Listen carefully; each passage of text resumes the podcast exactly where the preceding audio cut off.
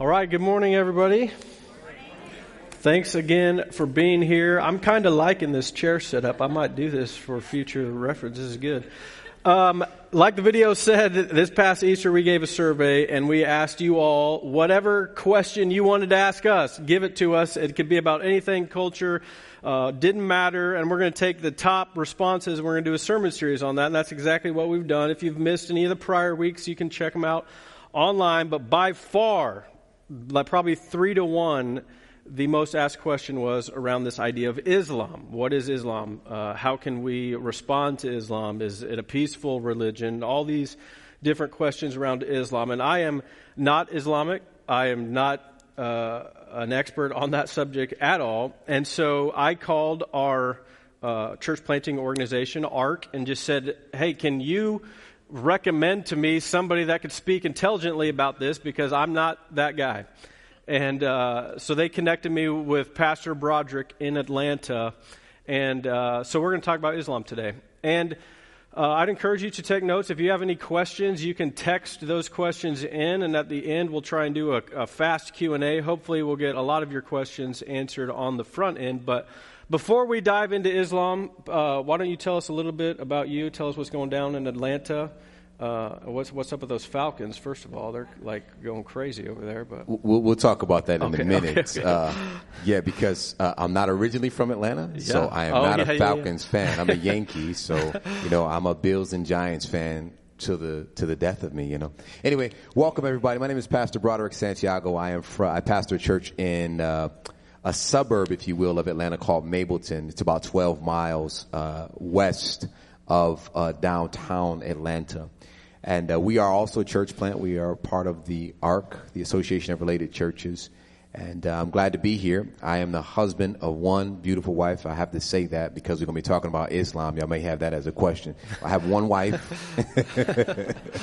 you know, uh, it's funny, just a sidebar. Somebody, uh, you know, always addresses my wife as first lady.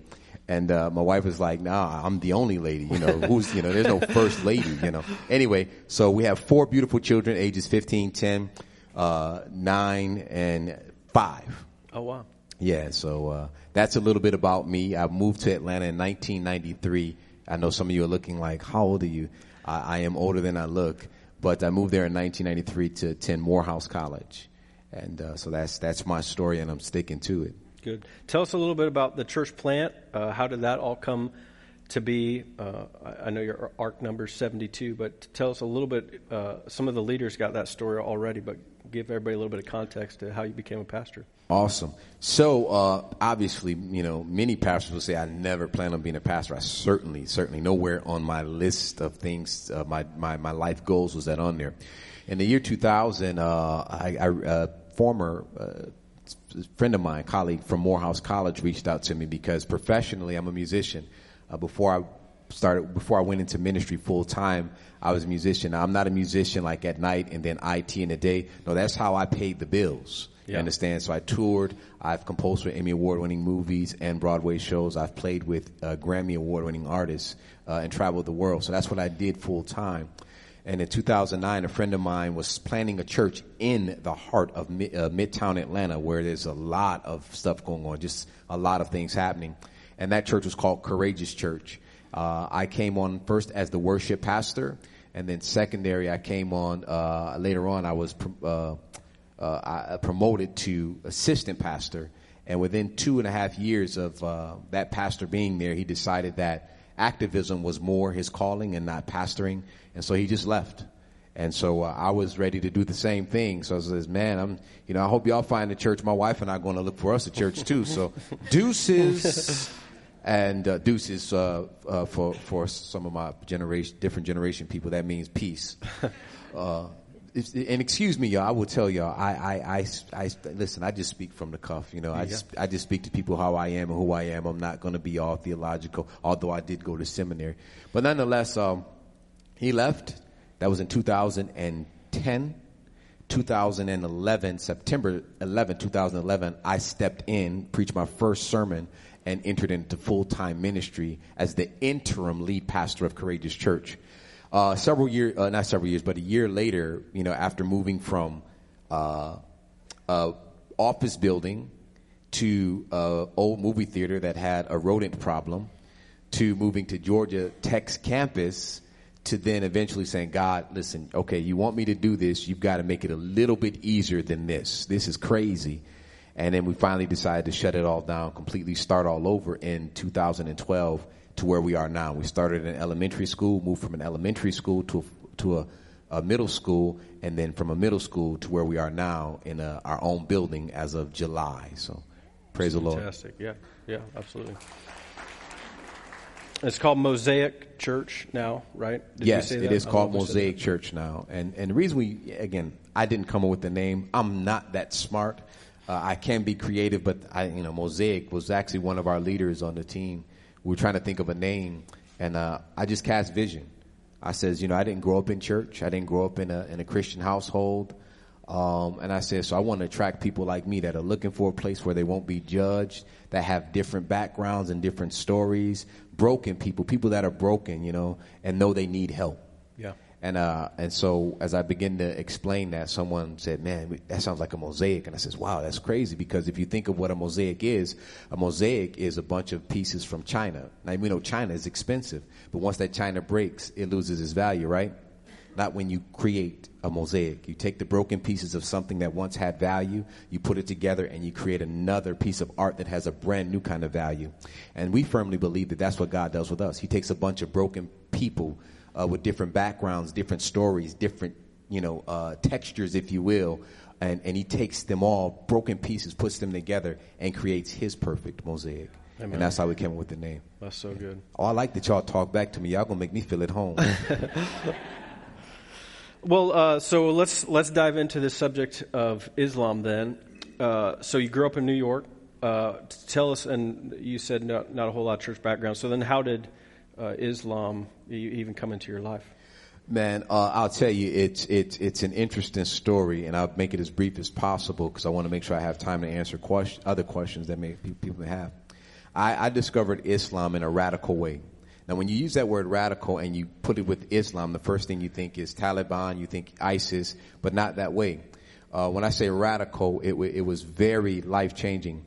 I didn't grow up in a Christian household. My parents were teenagers when I was born. As a, as a matter of fact, they never had a relationship. They just had one relation, if you understand what I'm saying. Mm-hmm. And out of that relation, uh, here I come. Uh, so I was raised by my grandparents. My nationality is, on my father's side, I'm Puerto Rican. And my mother, she's from Louisiana. They're African American.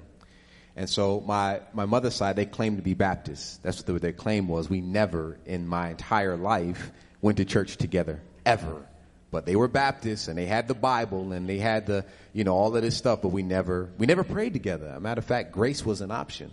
You know what I mean? And so, uh, and, and then my father's side, the Puerto Ricans, when I stayed with them because I lived in different households, well, they were Catholic. And so I went to mass a few times, but I got tired. You know, it's too much stand up, kneel, stand up, kneel, and uh, make a confession. I'm like, I don't even know you. I'm not telling you my business. You yeah. might tell somebody else. So I just wasn't feeling that. Popular, yeah. I don't know you. And so religion wasn't a big thing. But what I discovered that on Sunday mornings, religion was a big thing to other people. So I was literally waiting till like after two o'clock to hang out with my friends because they were at church. They had to go to church. So in order for me to hang out with them, I had to decide, well, I'll go to church with them. And so I went to church, but I hated church because when I would go to church, I didn't own a suit. And when I went to church, I had two earrings in my ear. That's just who I was. I didn't know that you had to dress a certain way. I didn't know that you had that you couldn't wear earrings. I didn't know that. So I would go to different churches, not the same church, but different churches with different friends, and I always felt judged. Every time I went in there, matter of fact, one preacher literally got behind the pulpit and says, "Look at these boys walking around here with earrings, looking like sissies." And, uh, and I was like, well, let me see. I think I'm the only one. You call me, I, you don't know me like that. I'm from the projects. yeah. You know? And so, uh, and so nonetheless, uh, I got tired of that. And so I, I, just hated church. I hated Christians, man. I hated pastors. They had big Cadillacs and all of this stuff, but there were people in their, you know, in their congregation that were very poor in the, in, in the line looking for something to eat. So then, probably when I was like 14, 15 years old, I discovered this video, VHS, um, for, for the millennials. That's like a box thing that you put in. Yeah. We used to have to clean it with alcohol. You remember that? And yeah. dust it off. All right. Anyway, uh, we we um, I discovered this video called Eyes on the Prize. Now, if you're not familiar with it, there's a book also that accompanies, accompanies it. And that video, it showed, I saw these teenage college, well, these college students, not teenagers, but college students and little kids being attacked by German shepherds in Alabama. I saw people being attacked with, with, with hoses, water hoses. I mean, you, you, you spraying, you know how much pressure comes out of a water hose? Spraying these people down all because they just wanted civil rights. That made me angry. So I began to hate white people. And then, um, I read the autobiography of Malcolm X. You know, and I tell people all the time, you know, people look at Malcolm X from the surface. You've got to understand his book. I think everybody should read the autobiography and understand who he was as a person and why he made decisions he did. He wasn't a hateful man at all, actually. Um, at some point, him and Dr. King got together, and it was at that point when they started meeting too much that he was assassinated. Um, just check your history on that.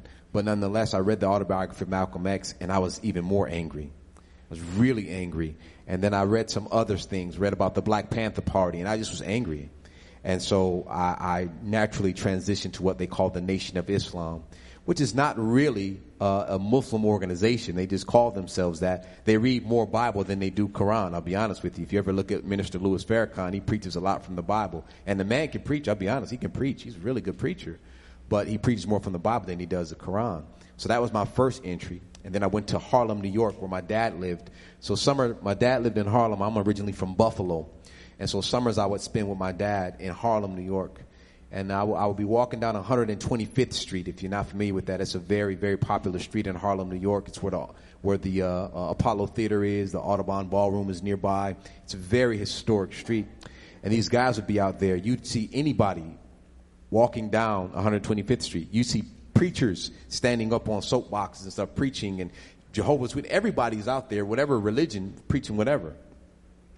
And so these guys were in a circle and they were saying some really interesting things.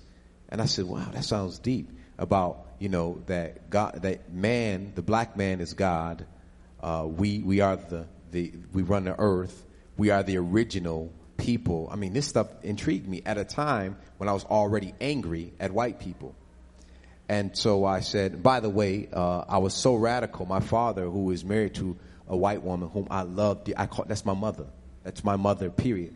But initially, I told them face face to face I did not agree with their interracial relationship. I was radicalized. I didn't know any better. I was stupid. But when you're hungry and you're searching for something, you don't have a foundation. You believe anything. Mm-hmm. And so that's what happened. And then I became a five percenter. I began to listen to what these guys were saying about all of this rhetoric, and I took it back to my high school and I recruited several guys, many guys. Matter of fact, we were so uh, deep into it, we we used to have pamphlets talking about the white man is a devil and we should not mix races and all of this stuff. And um, it got to a point where I mean, we were, you know, what Ka- Colin Kaepernick, what he's doing now, we were, we started that. That's old school. We that's old business. We were doing that. Well, we didn't start it, but others did. And we were doing that when they would do the pledge at pep rallies. We would turn our back. Everybody would be wearing black hoodies and black gloves and not and raising a fist and all this stuff. We were doing this stuff. And anyway, it got scary. And so they called literally the FBI on us. They raided our lockers. There were different codes. Like when you go to school in the hood, there's different codes. So they call a code, nobody can leave their room because they're doing a drug bust in the school. And they have sniffing dogs. This code they called that day was different. I says, wait, that's not a drug bust. What is that? Come to find out, next thing you know, they're calling me and all of the guys I recruited down to the, the, the, the conference room in the library.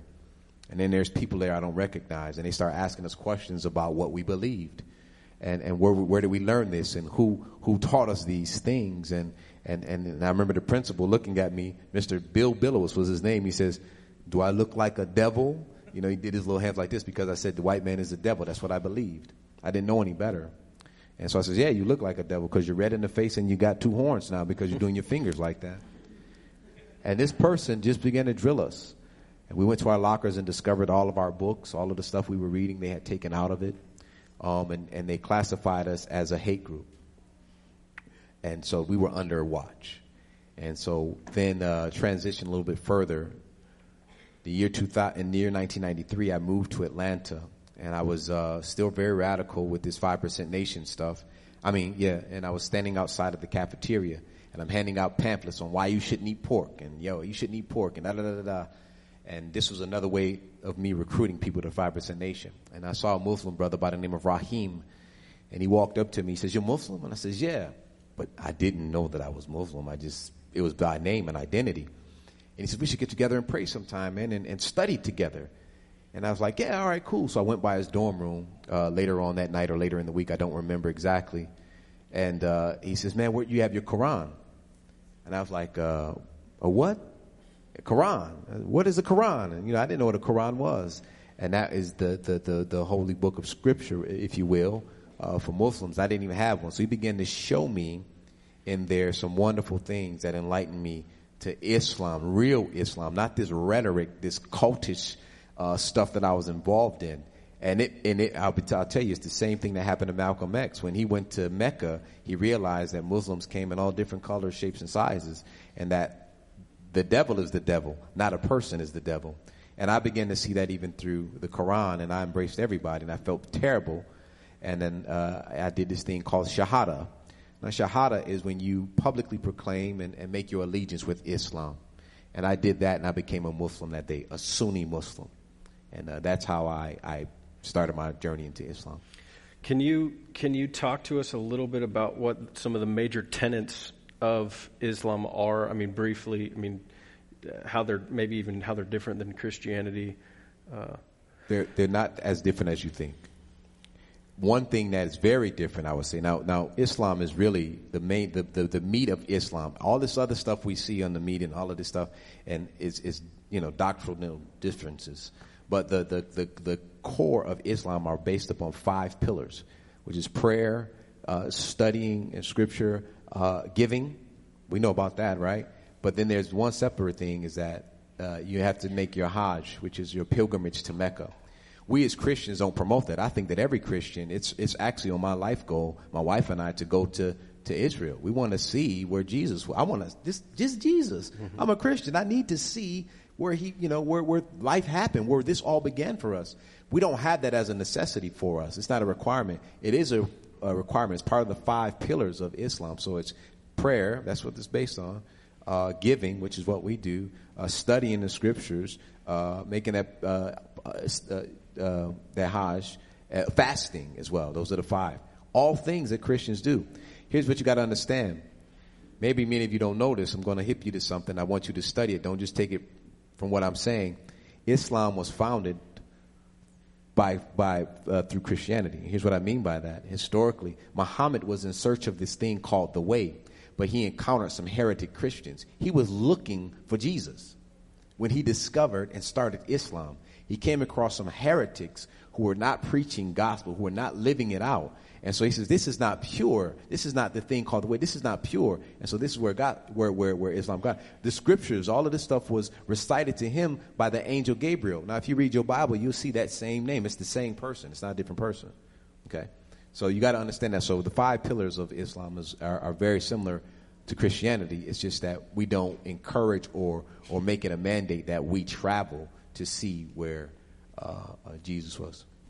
Talk to us a little bit about the difference, uh, because certainly one of the, hu- the the biggest differences is the Trinitarian God of the Bible is not Allah, because uh, mainly because he's not Trinitarian.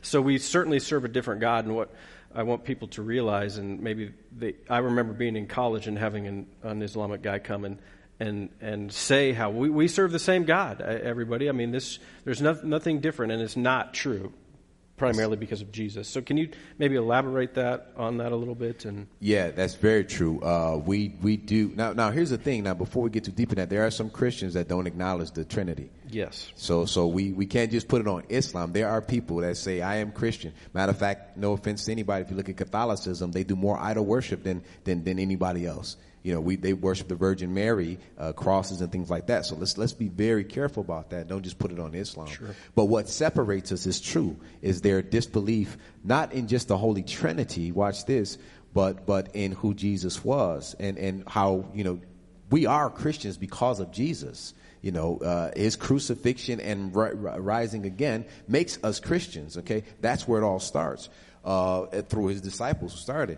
Uh, they uh, Muslims do acknowledge Jesus as a prophet. As a matter of fact, um, They don't say Messiah, but let's look at what the word Messiah means. Messiah is a messenger. They do say, if you read the Quran, it does say that scripture was given, the message of the gospel message, Messiah, was given to Jesus. They acknowledge that. They acknowledge that Jesus was born of a virgin. They acknowledge, they acknowledge that he was a righteous man that was sinless. All of these things are in the Quran. Muslims read this all the time.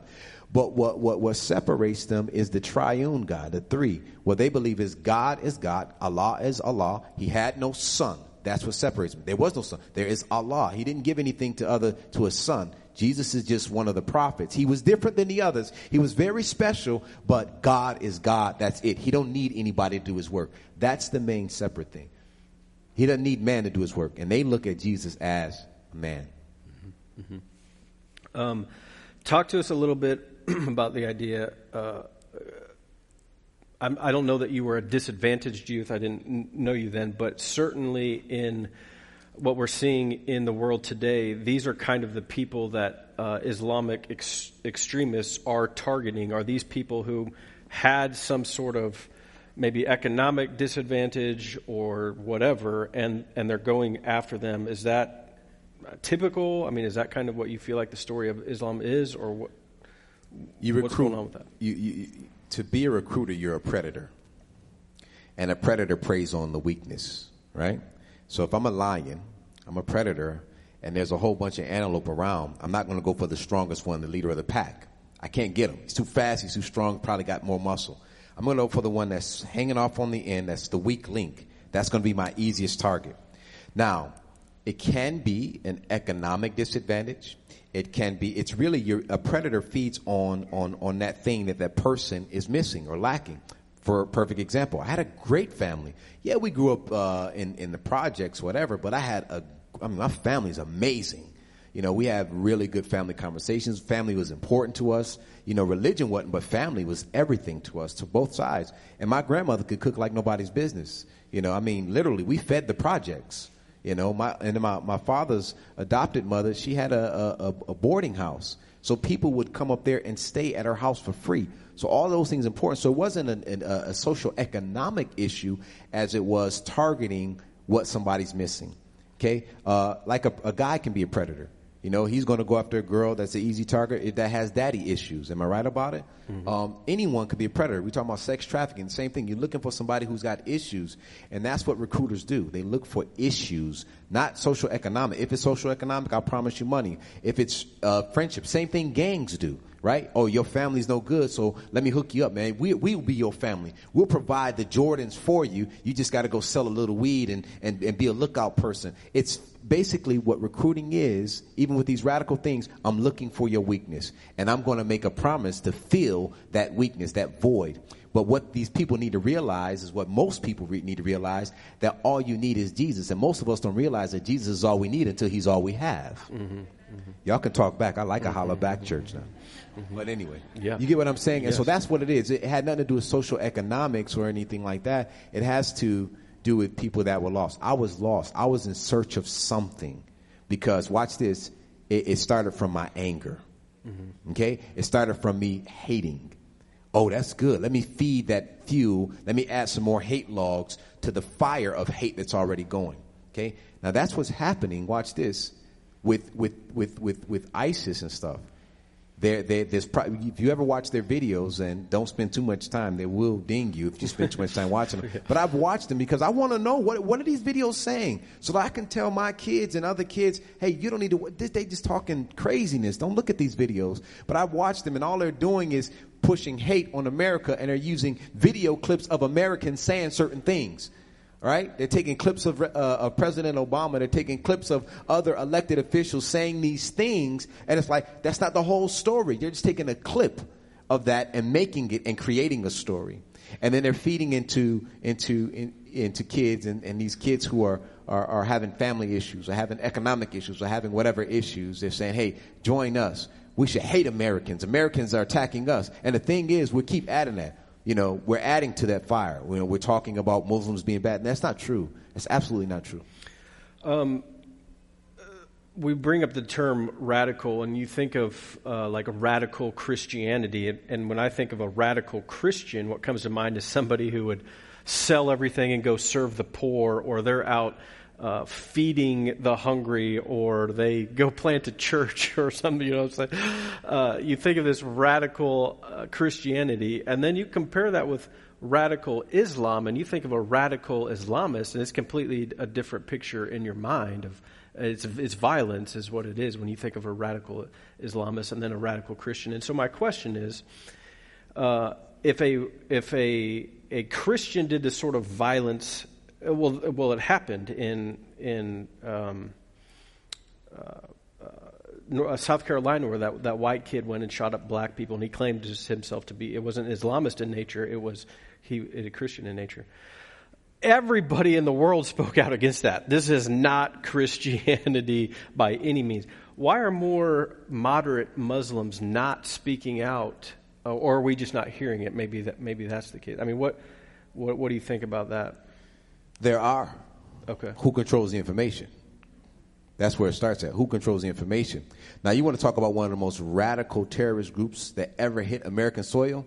They wear white robes and, and hoodies. Yes the most radical terrorist group, but they've never been called a terrorist organization, have they? Life and death are in the power of the tongue. I can kill, watch this, you, you just said something very beautiful and very important. Radical Christian, you see joy. Radical Islam, you see terrorists. Why? Who told you that? Who taught you that? You got to think about that. What are you hearing? What, what are you allowing to, to, to influence how you view others. And we've got to be careful of that, especially in this season in, in our country. We've got to be very careful of that. Who are we allowing to influence how we view others? See, if we if we allow just these words to influence it, we don't care who's running for office. We don't care who's blowing up things. Because here's the thing: we don't care who's doing this because that sin is sin, bad is bad. There's no way around it. Mm-hmm. Call it radical, call this group radical, call that group radical. Bad is bad, that's it. Good is good, whatever the case may be. But this has to be our influencer. Not CNN, not Fox, not Facebook, not Instagram, not, not your friends, not your political party. No, this is it. If I ask everybody in here, who's your favorite team? Go ahead. We got to focus on the things we have in common. Okay? Us. When I say I'm talking about Christians because we're divided some, at some point too. What do we have in common? You may you may like blue, I may like purple. Okay, don't judge me. I do like purple. Okay. You may like saggy jeans, I may like skinny jeans, which I do. Don't judge me again now. I don't like the Falcons, but I love New York, and you may, whatever the case may be. There are so many things that you and I, just two individuals, have apart. But what unites us, Pastor Landon? Our love for Christ, Christ. Amen. right? And that's what we all have to focus on: our love for Christ. Now, if we don't have that in common, right? What do I have in common with my Muslim brother or Muslim sister? Love. Okay, I love Jesus. You know Jesus. You love him as one of the prophets, but you don't love him the way I love him as a Christian, but you love him. So let's just take it one bite size at a time and let's unite, be united on love.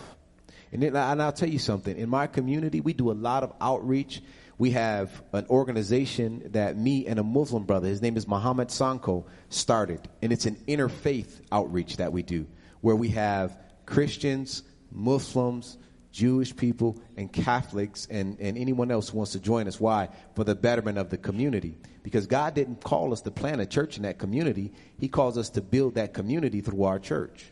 Okay? And that's what we firmly believe. But it, it requires all of us coming together and be united on what do we have in common? love.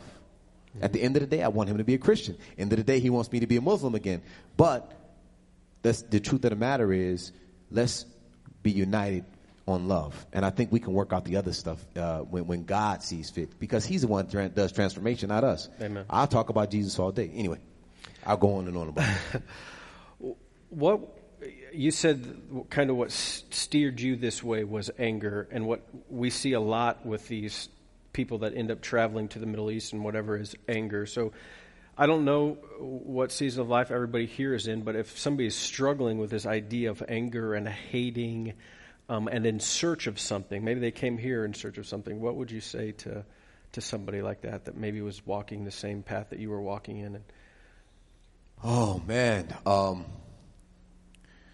Isolation is the devil's playground. I'm going to tell you that right now. And uh, being isolated, man, the devil just played with me. He had a field day with me. He allowed me to continue to, to build up more hate uh, in my heart. So if there's somebody in this room right now that's, that finds himself isolated, you need some friends, but you don't need any friends. You need the right friends. Um, and, and, and, and, and you've got to be praying about that. I don't know if, that person would be a Christian in here because I wasn't a Christian when I was angry. Uh, matter of fact, I hated church. Remember I said that. But you've got to find something positive, something good. There's goodness in the world. Um, uh, Dr. King said it this way: hate cannot cannot kill hate. He chooses to love because only love can do that, right? We, if if that's you, you got all this hate and anger in you, right? You've got to, to search for positivity. There's so much goodness in this world. I just wish somebody said that. Watch this. Had somebody just pause, whether they were a Christian or not, and just said, "You mean you mean something, man."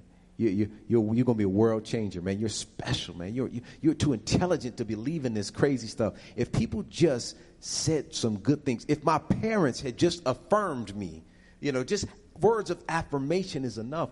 That's what I'm going to tell somebody in this room if they're that way. You're filled with anger, you're filled with frustration, you're filled with all this fuel. Listen, words of affirmation, you know, just just don't worry about. I mean, all of us are angry uh, to some degree. We're angry when our our team loses right? When they throw a bad pass or the coach makes a bad decision, you mad, you want to kick the TV, right? Uh, we get angry when our kids don't do what we ask them to do. You know, our wives get upset when we leave the toilet seat up. Amen, somebody.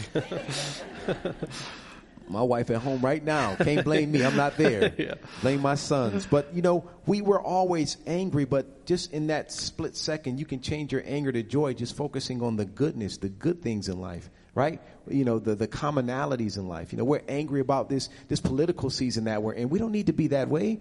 I, it, it breaks my heart to see this country. What is, what are we called? The United States of America. We don't, we don't, we haven't earned that right now. We're so divided across silliness. Honestly, it's silliness. At the end of the day, we should not be fighting. If we are Christians, right? I don't care who's sitting in office. My God is the founder. Listen, God said this I'm here to the ends of the earth. That person in office is there a maximum of eight years. That's it. Bye bye. Jesus is still here. Mm-hmm. Amen. coming in from the audience, how did your conversion to Christianity then happen? Great question. Um, so here's what happened. Um, as I said, I was a musician. I did uh, take some time away from college and uh, I went on tour. I went back home, went on tour, was gone. We did, uh, was with a band, a top 40s band that toured the USO. We did different shows at uh, different uh, bases, military bases. And once that ended, I came back. I didn't have a plan. I, am like, man, I thought I was going to do this. I was going to make a whole lot of money. I was only making maybe 650 uh, a week, and I was like, I'm rich. you know, when you're 18, 19 years old, doing something you love and making that kind of money, you do feel rich. So I came back. I didn't have a plan, and so I, I, I worked retail. I didn't go back to college immediately. I worked retail, uh, became a manager at a, a, retail store. I began to sell uh, marijuana out of there. And so I was making good money in my eyes. I was making the little, you know, hourly wage they were giving me, but then I was making pretty good money selling marijuana. And uh, had a, a, penthouse loft in Buffalo, New York. I had a paid for all cash BMW. And uh, pardon me, kids, but I'll be transparent. I, I, I could sin as much as I want. Adults, you understand what I'm talking about. With whoever I want, as much as I want. And woke up in the middle of the night one night, and there was uh, somebody I didn't really want laying there next to me. And I said, "Is this the, this is this all that life has to offer? Is this the best that it gets? I got more money than I can count under my bed. Paid for luxury car, penthouse loft. Whoever I want to hang out with, I can do whatever I want. I can do, but I'm not happy." So I, I called my sister. I says, "Hey, come get the keys. I'm going to go back down to Atlanta and hang out with my mother." At this point, my mother had moved to Atlanta. She moved in '94 to Atlanta from New York, and I was there. I told my mother I was coming for a week. A week turned into two weeks. Two weeks turned into a month, and eventually, my mother's like, "What happened to your job?" And then I was just like, "Yeah, I quit." And I was depressed. I was sinking deeper into this abyss of depression. And somebody uh, at my mother's work, she's a nurse. They said, "Hey." She was telling them about my story and what was going on. I wasn't shaving. I barely was showering. I mean, I was just a mess. I was just a mess for no reason. I just was not happy. Someone invited. This is, my mother's name is Yvonne. He says, Yvonne, will your son come to church? And my mother says, I don't know, last time we talked about religion, he was on that assalamu alaikum stuff. and so uh, she asked me, she says, uh, Would you come to church with me this Sunday? And I did say I didn't grow up in a Christian household. We had never gone to church together. So that stuck out that my mom, you want to go to you, me and you, church? Yeah, why not? What I got to lose? Let me go up in here, be judged again, look at all the hypocrites. Sure, I'll go to church. Why not? Yeah, let's do this thing. And I went in and I told her, I says, I don't have no suit. I'm not dressing up. I'm going as I am. I mean, I was very, whatever. I'm just going to go. Ready for them to judge me. And I went, and it was probably the largest church I had gone to in my life at the time. There was about five, 6,000 people there. And I went in, and uh, I'm a musician. God knows how to get my attention. The band was killing it. I mean, they were jamming. I was like, oh man, they're killing it. I mean, they were going in, and I was like, yes. And then the next thing you know, I hear this this this Prince lick, you know, like on the guitar. They're just going in. They were doing the song "Let It Rain," you know, and there's a part on "Let It Rain" where uh, it's a gospel song where the guitar is just going in. And literally, I hear this guitar, and I'm like, I don't see that guy doing it. Where's that guitar song coming from? And I look, it's in, the, and this is a, a AME church, an African Methodist Episcopal church, so they wear robes and the pastor is just nailing it. He's like, and I was like, yeah, this is good. So God got my attention. I'm sitting at the edge of my seat, like the band is good, the pastor is cool. He's in a robe, killing it. He was an older gentleman, and I mean, he was. It was really great. So God got my attention there, and then he preached, and he was talking about purpose this day. I'll never forget. And uh, somebody, he says, somebody in here, and you know, he's getting toward the closing. Somebody in here is is just lost. They did feel empty. They're they're sad and depressed and don't know why. And he says, God is calling you. He's and he's still talking. And all of a sudden, he said, Broderick. And I looked at my mother. I says, Did you tell this this guy my name? And she's like, What? I said, He just said my name. And she's like, Okay, mm-hmm, something's wrong with him. so I said, Now I'm listening. Him says I'm almost certain I heard my name. Well, maybe I didn't. Maybe he said something different because he had a strong Trinidadian accent. So then I'm listening. He says, Broderick. Again, I says, Mom, he just said Broderick. I promise you. And the lady next to me says, Don't fight it. Just go with it. She says, Just, you know, don't fight it. Go with it. You know, that's the Holy Spirit. And I was like, it's crazy. You know, spirits messing with me. The man said Broderick. I know my name when I hear my name. I've been called Broderick my whole life. And I'm looking at my mother, and my mother's like, so all of a sudden I can hear her praying, and I hear the lady next to me praying. And I'm listening. Now I'm paying attention because I want to show my mother that I'm not crazy, that this guy is saying Broderick. So now I'm like, watch, watch, mom, watch. Broderick. Did you see it? She said, he didn't say anything. I said, he said Broderick. Three times I heard Broderick. And I've gone to church several times. And when they did the altar call, I never ever felt like I wanted to go up there. But this one time he did an altar call, man, it took everything in me. I was fighting so hard not to go up there, Pastor Landon. I was just like, oh man, I just it was overwhelming to get up there. I had to get up there, but I, I was fighting it. I was like, I'm not going up there. I'm not going up there. I'm not going up there. And before you know it, I'm up there and I'm just crying uncontrollably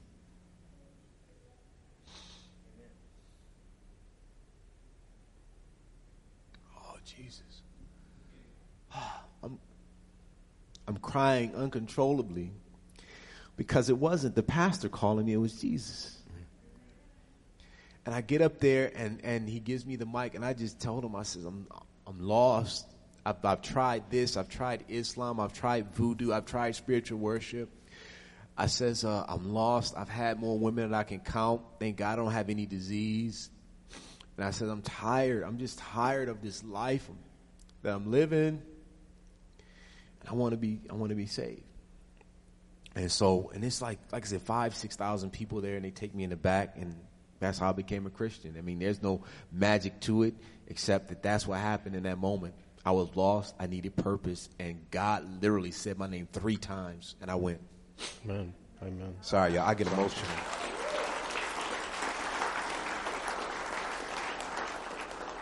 I, would say we should close on that because that's very amazing. But uh, we got a couple other questions if you're okay with that. Yeah. Um, It's a two part question. Do followers of Islam believe Christians will go to heaven? And should Christians believe followers of Islam will go to heaven? I love that question. That's a very, a very common question. Can I just answer it this way? Okay, it's not, now, let me give my disclaimer. I'm not an expert on all things Islam, neither am I an expert on all things Christianity.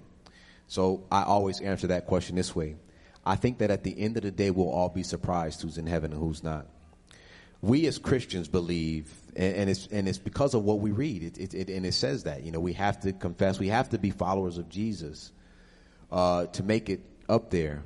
So when we when I when I read that, I say, oh my gosh, Adolf Hitler was a professed Christian. You mean to tell me he's in heaven? That's a hard pill to swallow. This man killed a lot of people. Uh, the leader of the Ku Klux Klan, who did this terrorist act in the name of Christianity. You mean to tell me they're going to be in heaven? These were Christians. So I believe, here's what I'm going to say, and this is Broderick. It's not scripture, so don't, don't, please don't say I'm preaching heresy. This is Broderick. This is what I believe. I believe that at the end of the day, we'll be surprised who makes it up there and who doesn't. I don't know. I know that at the end of the day, Muslims, of course, they believe what they believe. And of course, we as Christians, we believe we believe. And Jehovah's Witnesses believe what they believe. And Buddhists believe what they believe. We don't, I don't have a direct answer for that. Why? Because none of us have actually made it there. What we say and believe is based upon what we read in our Bible. And we believe our Bible from, from, from the index to the maps, right? I mean, we, we believe that. And, and I believe that. But I think that at the end of the day, I'll be surprised. And, and it's crazy to think that somebody like Mahatma Gandhi, who never professed Christ, he won't be there based upon what I read and believe. Or, or Mother Teresa.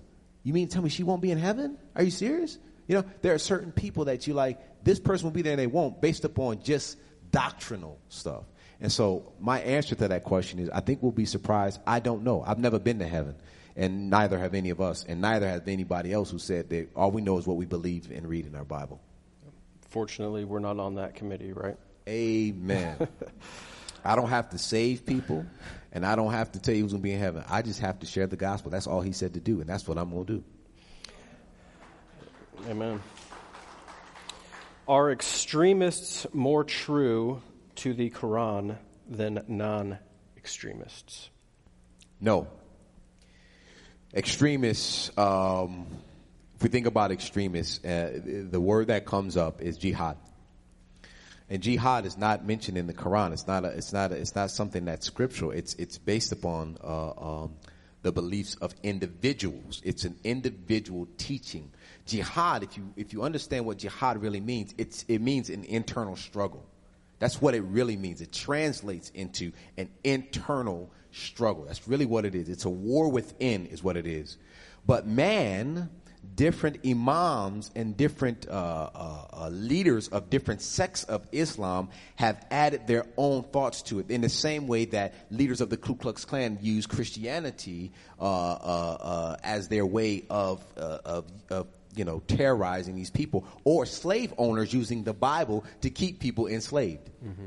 And, and we know that when they talk about slavery in the Bible, is totally not anything like what happened here in America. Right. They never went to another land, stole people for no reason. If you were a slave, it was out of, uh, uh, you were the casualty of a war. Okay? And so, but we know that we can spin any of this scripture, any of the, this doctrine the way we want to. Man does. And if it sounds good to us, we believe it.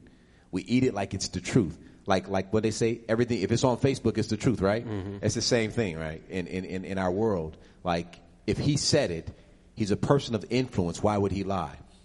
And it's not that that person would lie. It's because they've taken their own. This is how denominations were started, mm-hmm. right? And so that's the same same thing I would say about that. So extremists, no, it's it's it's not jihad. It's not even in in in the Quran. There's no talk of jihad in the Quran, but jihad is talked about in in Islam, and it's and it's really a focus on an internal war, not an external one. Well, I just want to say thank you very much for even taking the time oh. out of you, leaving your wife and kids and coming all the way from Atlanta to be a part of our conversation today. Uh, you'll definitely be with us eating fried chicken, so if anybody has more questions about that, uh, they can interrupt you there, I suppose. Yes, and thank you uh, for for having me come. Uh, I will go back and say these few things about Wichita. especially New Anthem. Y'all know how to worship. The band was amazing, awesome. Uh, everybody was very welcoming, and uh, y'all know how to. Y'all really do have good barbecue here. I really that brisket. I went three times to the. I never went to a barbecue buffet. Three times for the brisket. Lord Amen. Amen. Yes. Appreciate, appreciate. Come on, y'all know how to do it here. Thank you for having me. The last last thing I'll say, and then if if you don't mind, you can close us in prayer. Um, what would you say to anybody uh, here today? Uh, just closing thoughts before we before we jet out of here. I, I have a closing thought, and I'm, I, I want to say this, especially where we are in our country today. Uh, we have to be reminded of this one thing. This is so important. Um, Dr. King said this. He says, Love is the only force capable of transforming an enemy into a friend. And, and, and, and an enemy is not just someone who opposes you.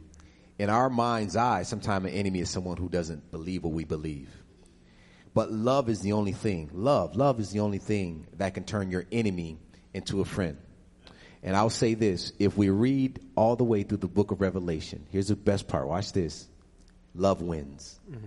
Love wins. And that's all that matters. So let's endeavor to love each other through our political beliefs, our our cultural, racial uh, beliefs, uh, through our even our religious beliefs. It's all about love. People don't care about how much you know until they know how much you care, and they know how much you care through how you love them. All right. May I pray? Absolutely. Oh God, we thank you so much for this day that you have made. I, God, I thank you for the attention of your audience today.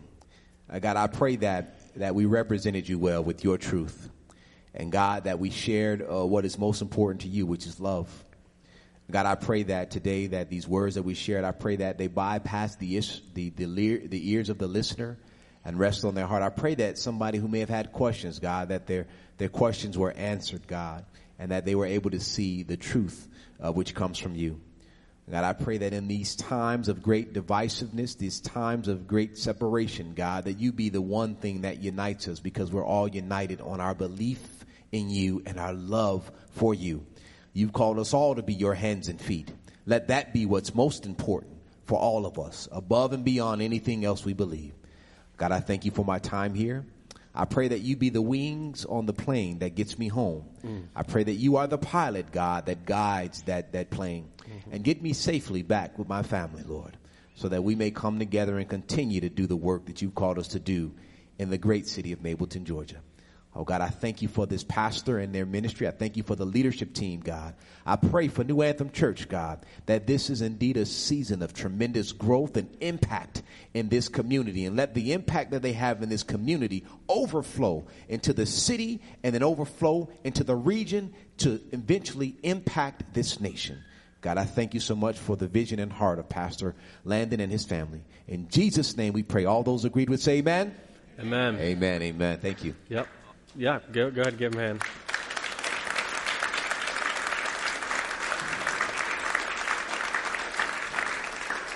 So just a reminder, Hap McLean Park. I think I got like 600 pieces of fried chicken ordered, so there should be plenty, plenty for everybody. We got corn dogs. We got a fryer out there, so if you want to bring anything to fry, you need to go grab yourself some fish or something like that. Feel free. But we're at the community building at Hap McLean Park. Go ahead and head there now, and we'll see you in a little bit. See you next week.